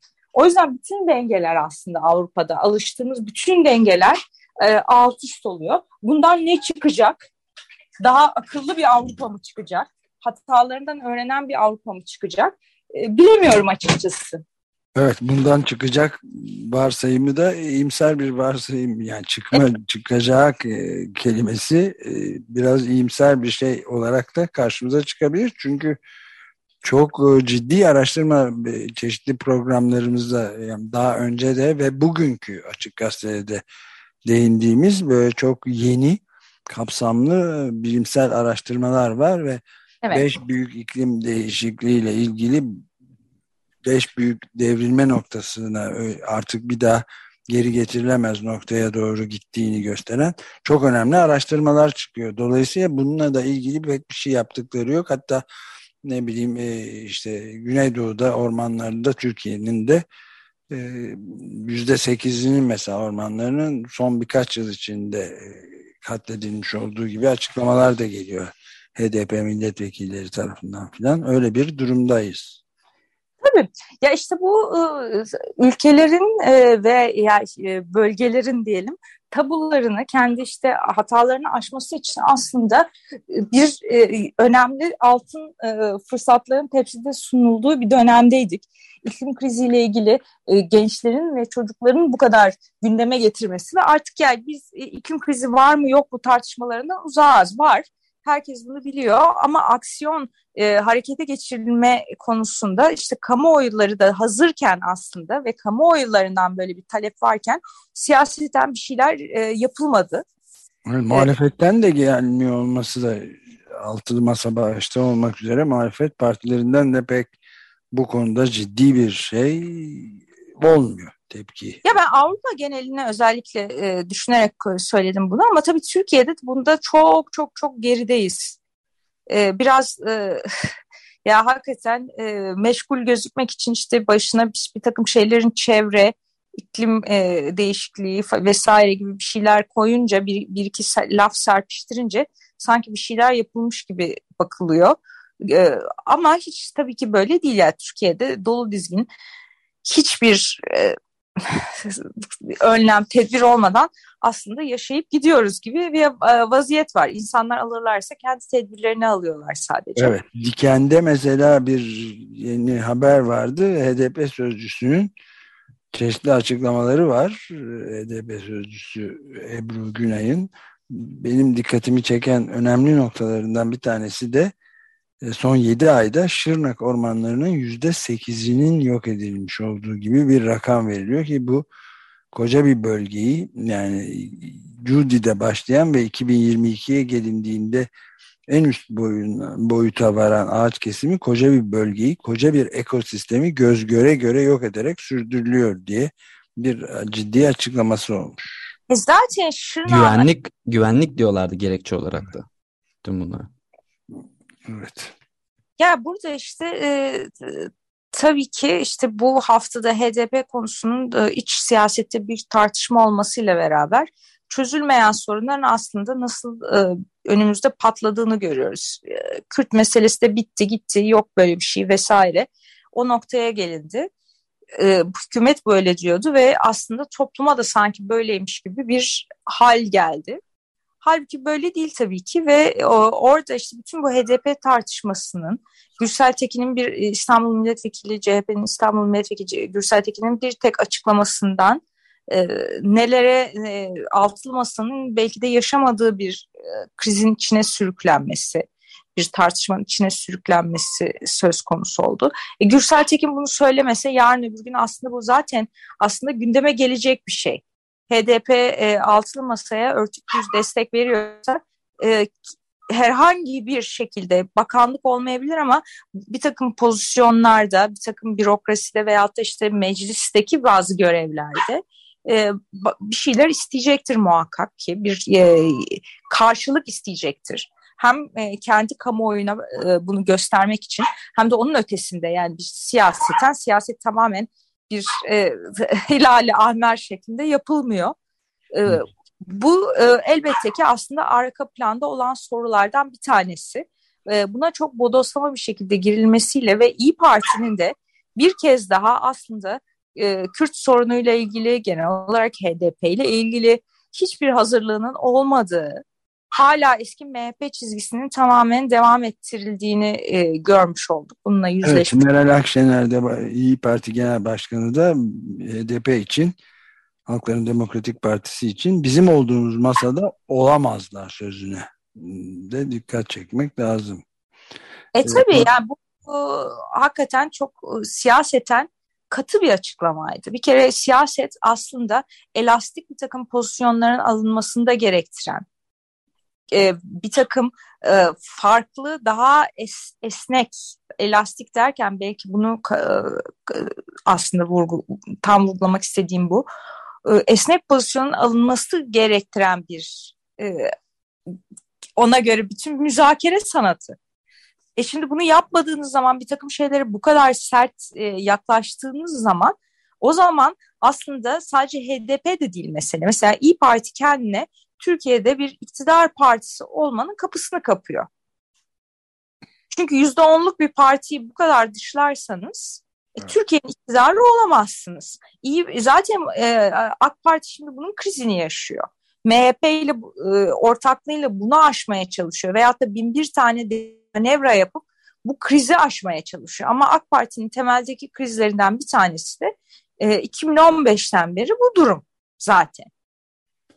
Evet bu gerçek bir krize işaret ediyor doğrusu. Evet gerçek bir işaret ediyor. Çünkü e, aynı zamanda işte İyi Parti'nin bir merkez e, parti olmamakta aslında ısrar ettiğini. Hala bir takım eski görüşlerin e, orada e, MHP görüşlerinin çok hakim olduğunu ve yeni bir aslında MHP yeni bir e, sağ parti değil yeni bir e, orta merkez partisi değil, yeni bir MHP e, olmakta kaldığını, durduğunu, bir takım sınırlarının olduğunu gösteriyor. Bu en başta kendileri için hata. Yani ki Meral Akşener'in tavrı veya genel olarak zaten e, e, hepsi parti kurmaylarının neredeyse açıklama yaptı bu konuyla ilgili. İyi Parti Yozgat İl Başkanı da e, istifa etti buna rağmen. Evet. Evet, bunları konuşmaya devam edeceğiz. Maalesef süreyi bitirdik. Sizin. Bakalım Kral Charles'ı da e, Kraliçe öldü yaşasın kral diyerekten bakalım izlemeye devam edeceğiz. Devam edeceğiz. Çok İnşallah teşekkürler. Dizi politikaları olur. Hiç olmazsa. Evet. Önemli. Çok teşekkürler sizin. Görüşmek, Görüşmek üzere. Görüşmek üzere.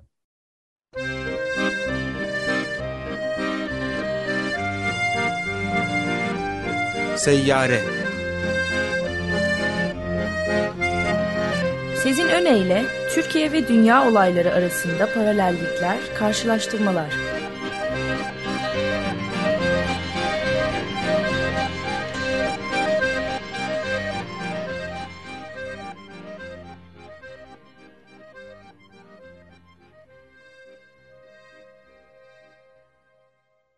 Açık Gazete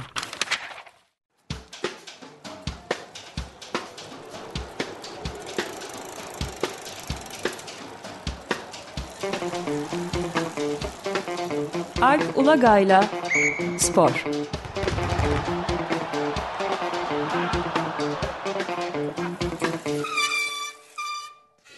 Günaydın Alp, merhabalar. Günaydın Ömer Bey. Günaydın. Günaydın Özdeş. Evet, kraliyet tartışmalarıyla bugün spor gündemine başlıyoruz değil mi? Tartışma da değil. Öyle, öyle tesadüfen ben de İskoçya'dayım. Dün çünkü Başakşehir'in Hearts takımıyla oynadığı UEFA Konferans Ligi maçı için Edinburgh'a gelmiştim. İşte maçı Başınız sağ olsun o zaman. İskoçya'da. Teşekkürler. Ha, İskoçlar so çok aynı kanaatte olmayabilir. Olmayabilirler. evet. ee, hatta şunu aktarayım. Şimdi maç öncesi işte haberler gelmeye başladı. Tabii herkes herhalde şüphelenmiştir. Bütün aile Balmoral Sarayı'na falan gidince hani böyle bir durumun olduğunu ama zamanı gelince haber verileceğine dair şüpheler artmıştır herhalde. İşte öyle takip ediyoruz. Neyse işte maç öncesi bir iki sohbet ısınma işte oturduk yerimize yani tek Türk gazeteci ve fotoğrafçı Tolga arkadaşım var yani stat'taki tek Türk medya mensupları bizdik zaten. Ee, Başakşehir'lerle işte bir grupta seyir. Neyse işte maç başladı. İki kere öne geçti Başakşehir. Devre arası oldu. Tam devre düdüğü çalınca şey haberi düştü benim cep telefonuma. Artık hangi medyadan hatırlamıyorum. Bir sürü yabancı gazeteye dair uyarı şeyi var, ayar, ayarı var cep telefonunda işte. Kraliçe 2. Elizabeth öldü diye. İşte 15 dakika muhtemelen herkes telefonlarından olan bitene baktı. İkinci devre başladı. Takımlar sahaya çıktılar. Hatta bir parçada geç. İşte anons yapıldı. Dendi ki ikinci yani maç başında haber anlamadığı için de ikinci devre başında olduğu için işte devre başında saygı duruşu yapılacak. İşte herkes kalktı falan ama şeyler oldu. Arada böyle bireysel herkes susmadığı gibi arada bireysel küfürlü tezahüratlar oldu. Kraliçe aleyhine. Yani İskoçya'dayız sonuçta. Sonra benim bulunduğum tribün, ana tribünün sağ tarafından böyle bir küçük grup herhalde Britanya ya da Birleşik Krallık Milli Marşı'nı okumaya kalktı diyeyim. Onları yolladılar üzerine. Ee, yani İskoçya'da ki üzüntünün ve tepkilerin farklı olduğu aşikar. Yani bu tabii hani bir örnek. İskoçya'nın her tarafında aynı olmayabilir ama Tepçir öldüğünde bir... kutlamalar yapanlar vardı. Sokakta. O evet yani kraliçe ayrı bir hürmet var her şeye karşı. Öyle mi? Öyle tahmin ediyorum. İsk İskoçya'da Yine. gene de veya da İrlanda'da belli olmayabilir diye düşünüyordum. Evet işte yaşında bir hürmet. Yani İngiltere kısmında da öyle olabilir ama tabii başbakan olunca hani sorumluluk da orada. Orada muhtemelen başka şeyler olmuştur. Bir de İskoçya'da tekrar bağımsızlık taleplerinin arttığını, kamuoyundaki buna dair desteğin yükseldiğini falan da hatırlayalım hani son dönemde. Yani belki bir önümüzdeki birkaç yılda yeni bir referandum yapılsa orada bağımsızlıkla yine bir e, karar çıkacak ve yani bileyim İskoçya krallıktan ayrılıp gidecek. E, o yüzden çok çok da normal değil.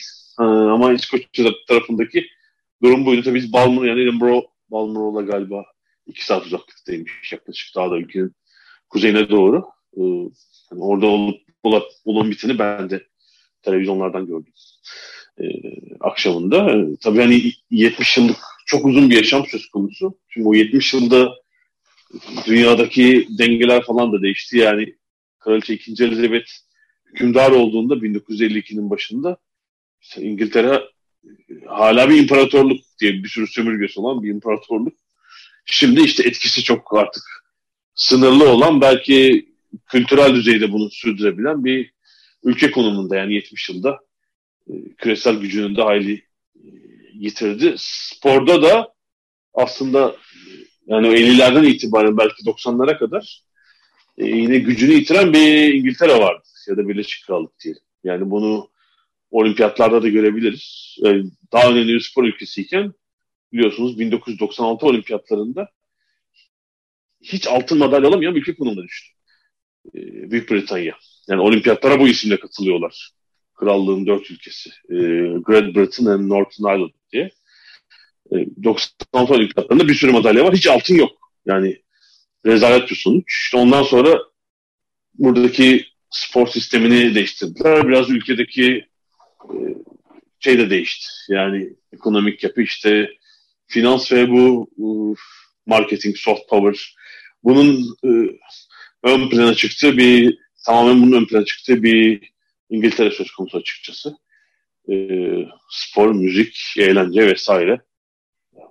Zaten sporu izlemeyi çok seviyorlar. Dünyada kişi başına en çok spor karşılaşması biletinin satıldığı ülke e, Birleşik Krallık.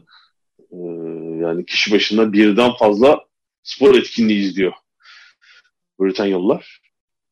E, işte olimpiyatlarda da tekrar yaptıkları aşamayla yani bu milli piyango loteri sisteminden spor aktardıkları parayla da çok başarılı bir spor ülkesi haline dönüştüler tekrar. Ki gelenek olduğu üzere kendi geliştirdikleri, geleneklerinden geliştirdikleri spor dalları olan işte futbol, rugby, kriketi saymıyorum bile. Hani onlar olimpiyatta e, olmayan ya da çok ön planda olmayan spor dalları. E, ama bunun dışında bir, çok önemli bir spor ülkesi hala. Yani kraliçenin belki hükümdarlığının başıyla sonu arasındaki paralellik, paralel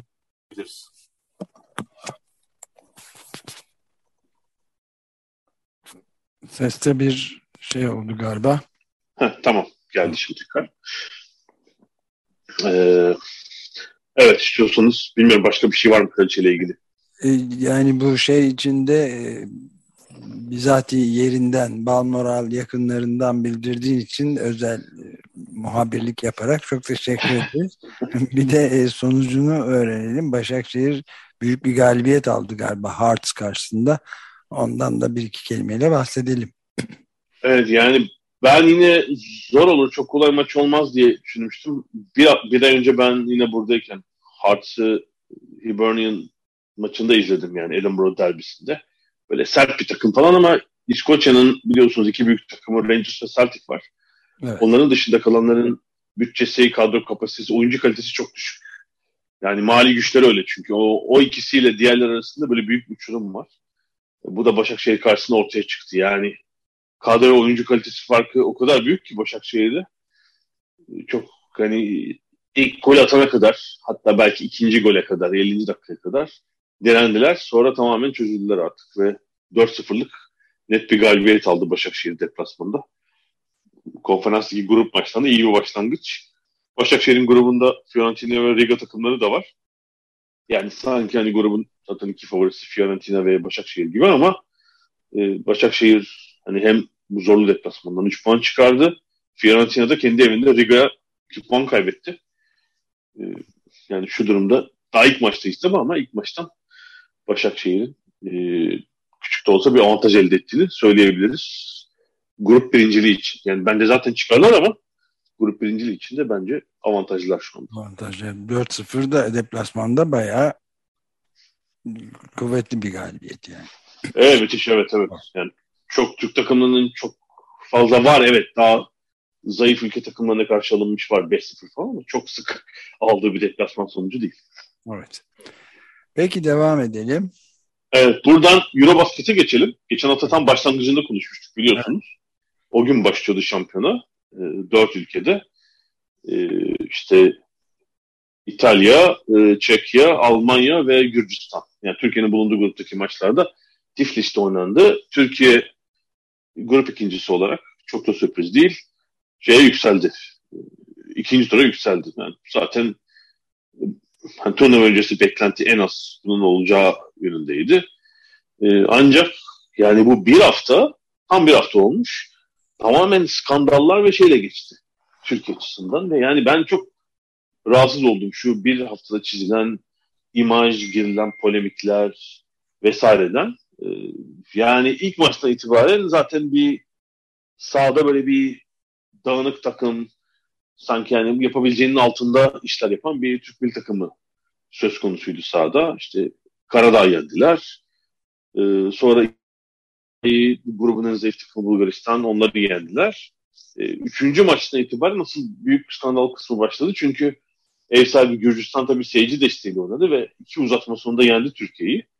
Ki gruptaki tek galibiyetler oldu bu Gürcistan'ın. Ama işte maç ortasında e, Türk milli takım oyuncularından Furkan Korkmaz e, Gürcü oyuncu Sanadze ile kavga etti.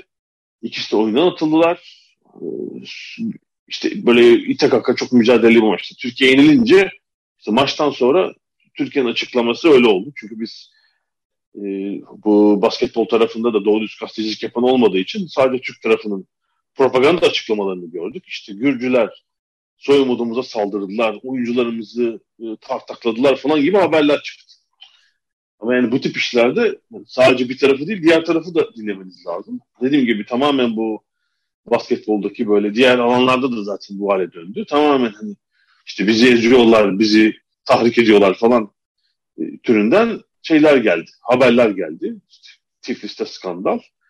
Ee, evet yani sağ içinde bir olay oldu. İkisi oyundan atıldı ama soyunma odası koridorlarında ne olduğunu bilmiyoruz. Hatta Türkiye Basketbol Federasyonu yönetim kurulu üyelerinden Ömer Onan, eski milli takım oyuncusu. Maç biter bitmez böyle hararetli açıklama yaptı. O koridor görüntüleri verilmezse biz turnuvadan çekiliriz falan. Yani büyük laflara bakın. Turnuvadan çekileceklermiş. Tabii biz bilmiyorum milli takım yetkilileri görüntüleri gördüler mi? Biz görmedik. E, turnuvadan çekilen falan olmadı. Türkiye maçları oynamaya devam etti.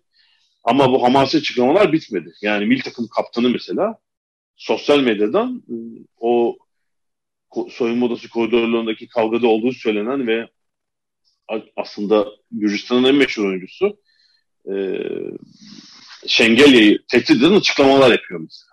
Sen, sene içinde, sezon içinde Euroleague'de görüşürüz falan.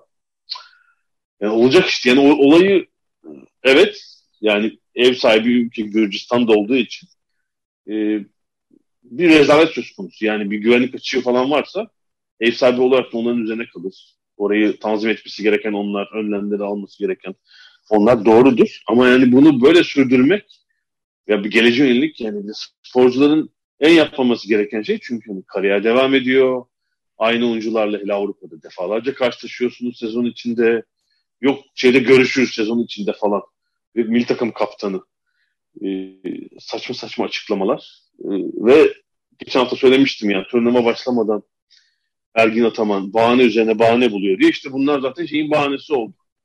İşte bu otelde otelde aç kalıyoruz falan diyor. Yani yemek vermiyorlarmış bir falan. evet olayın yani sportif boyutunun çok dışında tamamen siyasi ve tuhaf böyle bir yani suç duyurularıyla da geçen ayrıca bir kriminal olaya da dönüştürülen bir hal aldı değil mi? Çok sporun dışında yani. Ya işte en son e, Türk milli takımı Türk Basketbol Federasyonu Başkanı Hidayet Türk oldu. Ama çok böyle iyi, iyi bir hatif falan da değil. Bu olaylarda da saklanıyor ortaya çıkmıyor. En son artık kaçıncı gün herhalde e, Türkiye dördüncü maçını da yaptı. Belçika'yı yaptı. Ondan sonra ortaya çıktı. İşte Kemkün bir şeyler söyledi. Aa, yine işte böyle eleştirdi Gürcistan'ı. Öyle bir şeyler söyledi. E, İspanya maçı öncesi olsa gerek. Ama yani her söyledikleriyle diplomatik skandal çıkacak dedim ben ya. Gürcistan'la ilgili. Üstelik işte bir de şey yapıyorlar. Hani turnuvadan çekiliriz. Ya çekilin hadi sıkıysa. Çekilin dönün o zaman yani çünkü bu organizasyonun tamamıyla ilgili sıkıntılı, bütünüyle ilgili sıkıntılar var. FIBA tarafından yapılıyor bu. Yani FIBA'nın bir sürü beceriksizliği var. Hani onu FIBA'nın yüzüne vurmak için aslında güzel bir şey olurdu. Turnuvanın da e, yetersizliklerini ortaya çıkarırdı. Yani Türkiye hakikaten o akşam madem böyle bir şey var kendilerinden de emin basketbol milli takım yöneticileri yani o akşam pılı pırtıyı toplasınlar dönsünler. Turnuvadaki e, geleceklerini çöpe atsınlar tabii. Ondan sonra dönsünler. Onu da yapamadılar. İşte bir, bir, bir sürü laf. Oradan tehdit, buradan tehdit. İşte otel şöyle, yol böyle. Basın toplantısında bilmem ne kötü falan. Yani en son olan artık bence yani buradaki e, işin en e, garip şeylerinden biri. Son maçlarda Türkiye İspanya yenildi ve grup ikincisi oldu. İspanya grup birincisi oldu. Diğer son gün maçlarında Karadağ Gürcistan'ı yenince Karadağ dördüncü oldu sanıyorum ve Gürcistan elendi grupta. Türkiye bunun üzerine Karadağ takımına baklava yolluyor. Gürcistan'ı evet. elediniz diye turnuvada. ya yani. size ne zaten elenmiş gitmiş adamlar hani geride kalmış grupta siz ikinci olmuşsunuz. Hala şeyle uğraşıyorlar. O maçta kalmışlar. Yani. Çok garip değil mi? Evet yani bunların sporla hiçbir bağlantısını kurmak kolay değil yani. Herhangi bir bağlantısını kurmak. Çok garip. Yani tabii bence geçen hafta dediğim noktaya geliyoruz. Yani sahada bence oyun olarak e, hayal kırıklığı yaratan bir Türkiye var. Yani bence zaten iş şeydi, abartılmıştı turnuva öncesi işte madalya adayıyız falan. Hiç öyle bir Türkiye ne oyuncu kapasitesi olarak ne yönetim olarak öyle bir Türkiye yok. E, çünkü yani Türk milli takımdaki oyuncuların belki işte çift hava vatandaş Shane Larkin dışındakiler kendi takımlarında hep görev adamı oyuncular. Yani iyi oyuncular var ama böyle iş çekip çevirecek, kendi skorunu yaratacak. Değil mi? Belki işte Cedi Furkan biraz e, onlar bile çok değil. İşte genç Alperen belki aslında. Yani Larkin Alperen. Böyle lider oyuncu yok takımda. Hep yani çünkü dediğim gibi kendi oyunlarında e, görev adamı rolünü üstlenmiş oyuncular bunlar. O yüzden hani grup ikinciliği tahmin ettiğimiz bir şeydi. Türkiye yenmesi gerekenleri yendi. Bir ekstra Gürcistan'ı yenildi. Yani normal oyun olarak çok parlak değil. Ee, böyle bir Türkiye var. Ama tabii bence bunu gizlemek için e, bu olan olay, skandal vesaire bunları kullanıyorlar maalesef. Yani sahayla ilgili bir şey de konuşamıyoruz. Böyle, böyle şeyleri konuşuyoruz. Ee, neyse evet ikinci tur geldi sonuçta. Hani bir grupta bir abuk sabuk yenilgi ve e, elenme ihtimali de olmadı. E, şimdi tabii şöyle bir şey var. Gruptan çıkınca son 16'ya kalıyorsunuz ikinci turda. Çeyrek final öncesi tur yani. Orada Türkiye'nin bulunduğu A grubundaki takımlar B grubu takımlarıyla eşleşiyorlar. E, B grubu da yani kurra öyle çıkmış. Turnuvanın belki de en güçlü 2-3 takımının olduğu grup müthiş çekişmeli maçlara sahne oldu. İnanılmaz maçlar izledik orada. Hele bir son yani herhalde ben oradan bir iki maç mı izledim? E, Fransa-Slovenya maçı vardı. Yani inanılmaz tempo ve çekişmeli oynandı maç. Yani Türkiye'deki Türkiye'nin bulunduğu gruptaki maçla alakası yok.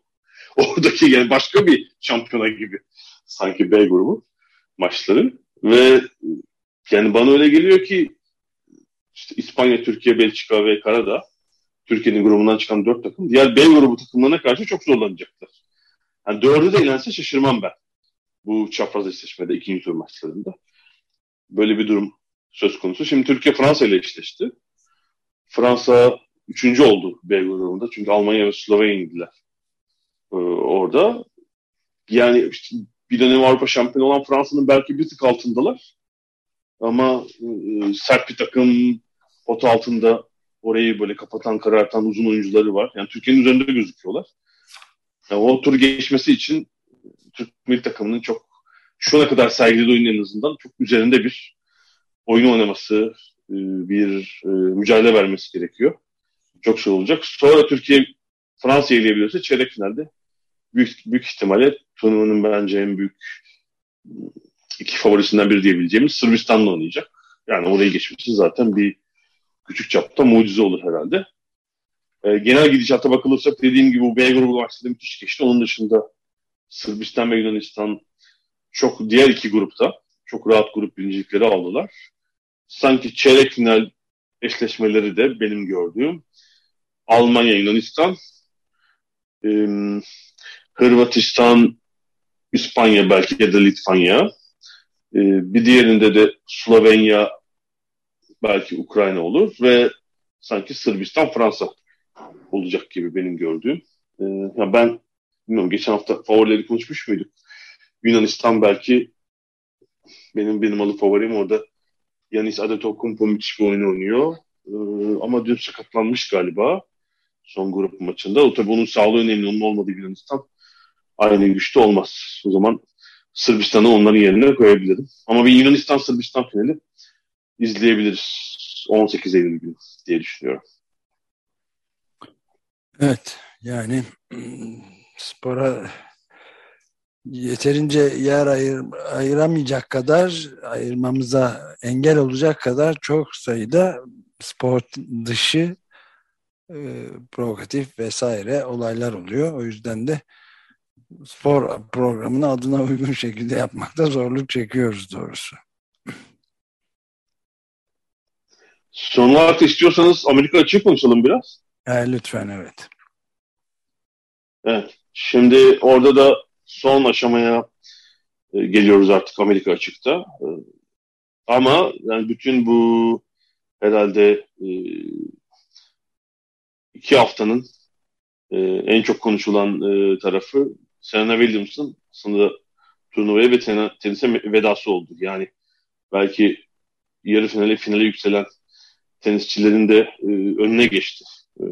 Serena Williams'ın maçlarında olup bitenler. Çünkü o işte Ağustos ayında Vogue dergisine uzun bir yazı yazıp tenisi büyük ihtimalle bırakacağını açıklamıştı. Bunun sebepleri vesaire. Böyle çok güzel duygusal bir yazıydı açıkçası. İşte hem anne olması, e, annelikle beraber işte yani bir aileyle beraber profesyonel tenisi sürdürmenin zorlukları hepsini bir arada ele aldığı bir yazıydı açıkçası ve o sebeple ABD açıktaki her maçı tabii biz son maç olabilirdi. Birinci tur maçına itibaren bir festivale dönüştü aslında. Yani böyle o, onun potansiyel maç oynayacağı seansın biletleri işte kara borsada böyle binlerce dolara falan satıldı ki e, Arthur Ashe kortu deniyor merkez korta. E, ABD açıktaki 24 bin seyirci kapasitesi var yani. Devasa bir kort olduğunu düşünelim bunun. Ve gerçekten de işte 3 tur 3 maç oynadı. 3. tura kadar pardon. Zeynep Serena Williams ve tam bir festivale döndü dediğim gibi yani. İşte ilk tur maçı daha birinci tur maçı. Yani her aldığı sayıdan sonra herkes ayakta. Oyun kazanıyor. Yine o bütün 24 bin kişi ayakta. İşte seti alınca zaten hani çılgınlar gibi sevindiler falan. Yani rakipleri için de oynamak zor oldu. Kendi içinde mesela yani o ilk maç hele çok böyle şeyli girdi, gergin girdi maça. Çift hata yapıyor falan. E, çok acayipti gerçekten e, oradaki ortam. E, sonuçta üçüncü turu. Evet, gel, gelmiş geçmişte en büyük e, tenisçi, kadın tenisçilerden biri. E, hatta e, yani siyahlar arasında da birinci herhalde değil mi? Evet tabii burada biraz Amerikan vari bir tutum var. Yani onlar bunu çok severler. Böyle kendi sporlarını artık e, iyice abartarak en tepeye koyma hatta işte tenis gibi küresel bir sporu geçtim mesela. Dünyada başka kendilerinden başka pek kimsenin umurunda olmayan Amerikan futbolundaki çok büyük sporcular olabilir. Onları mesela gelmiş geçmiş en büyük sporcu saymak. Yani ancak Amerikan vari bir davranış olabilir. Yani e, çok komik buluyorum ben hele. Yani Amerikan futbolu gibi biliyorsunuz. Yani kadınların da oynamadığı bir spor dalı. Amerikan futbolu bir de sağdakiler de oyunu tek yönlü oynuyorlar. Üstelik diğer birçok bir spor dalındakinin tersine. Hücum oyuncuları savunmada yoklar. Savunma oyuncuları savunma takımı hücumda yok falan yani. Neyse çok Amerikan vari bir tavır bu. Hani, e, bunu yapmak. E, bu Serena Williams olayında da biraz böyle oldu. Bunun bu son 25 yıla vurduğu damga e, özellikle e, siyah toplum üzerindeki etkisi elbette korttaki başarıları falan birden hani şey oldu. Sadece kadın tenisinin değil, tenisin değil işte gelmiş geçmiş sporun en büyüğü. Biraz abartıldı. Ee, Ama evet. önemli bir e, şeyi de kapatmış olduk devreyi. Alp süreyi de e, bitirdik biraz erken çıkıyoruz ki Bambi'ye yer verelim diye. Eklemek istediğim bir şey var mı? Tam son şey söyleyelim o zaman. Ee, şeyde ABD açıkta erkeklerde yarı final aşamasındayız. Ee, İspanyol Alcaraz'la Amerikalı Tiafo bir yarı finalde karşılaşacak. Diğerinde de Rus Haçanoğlu'la Norveçli Rud oynayacak. Kadınlar finalistleri ise bu yılın en istikrarlı, en başarılı iki tenisçisini karşı karşıya getiriyor. Polonyalı e, Şivontek'le Tunuslu Jabber oynayacak kadınlar finalini. E, teşekkür ediyorum ve iyi yayınlar diliyorum. Haftaya görüşmek üzere. Hafta konuşmak üzere. Hoşçakal. Teşekkürler. Görüşmek üzere. E, iyi yayınlar diliyorum.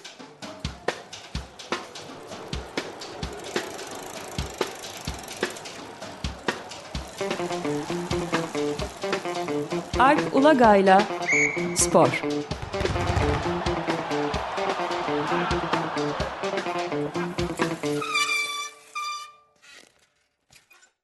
Bu şekilde de Açık Gazete'yi haftanın son Açık Gazetesi'nde böyle bitirmiş oluyoruz. Ben Deniz Ömer Madra, Özdeş Özbay ve Robi Tayar'dan oluşan ekiple birlikteydiniz. Bizi dinlediğiniz için çok teşekkür ederiz. Hepinize günaydın. Günaydın. Oh!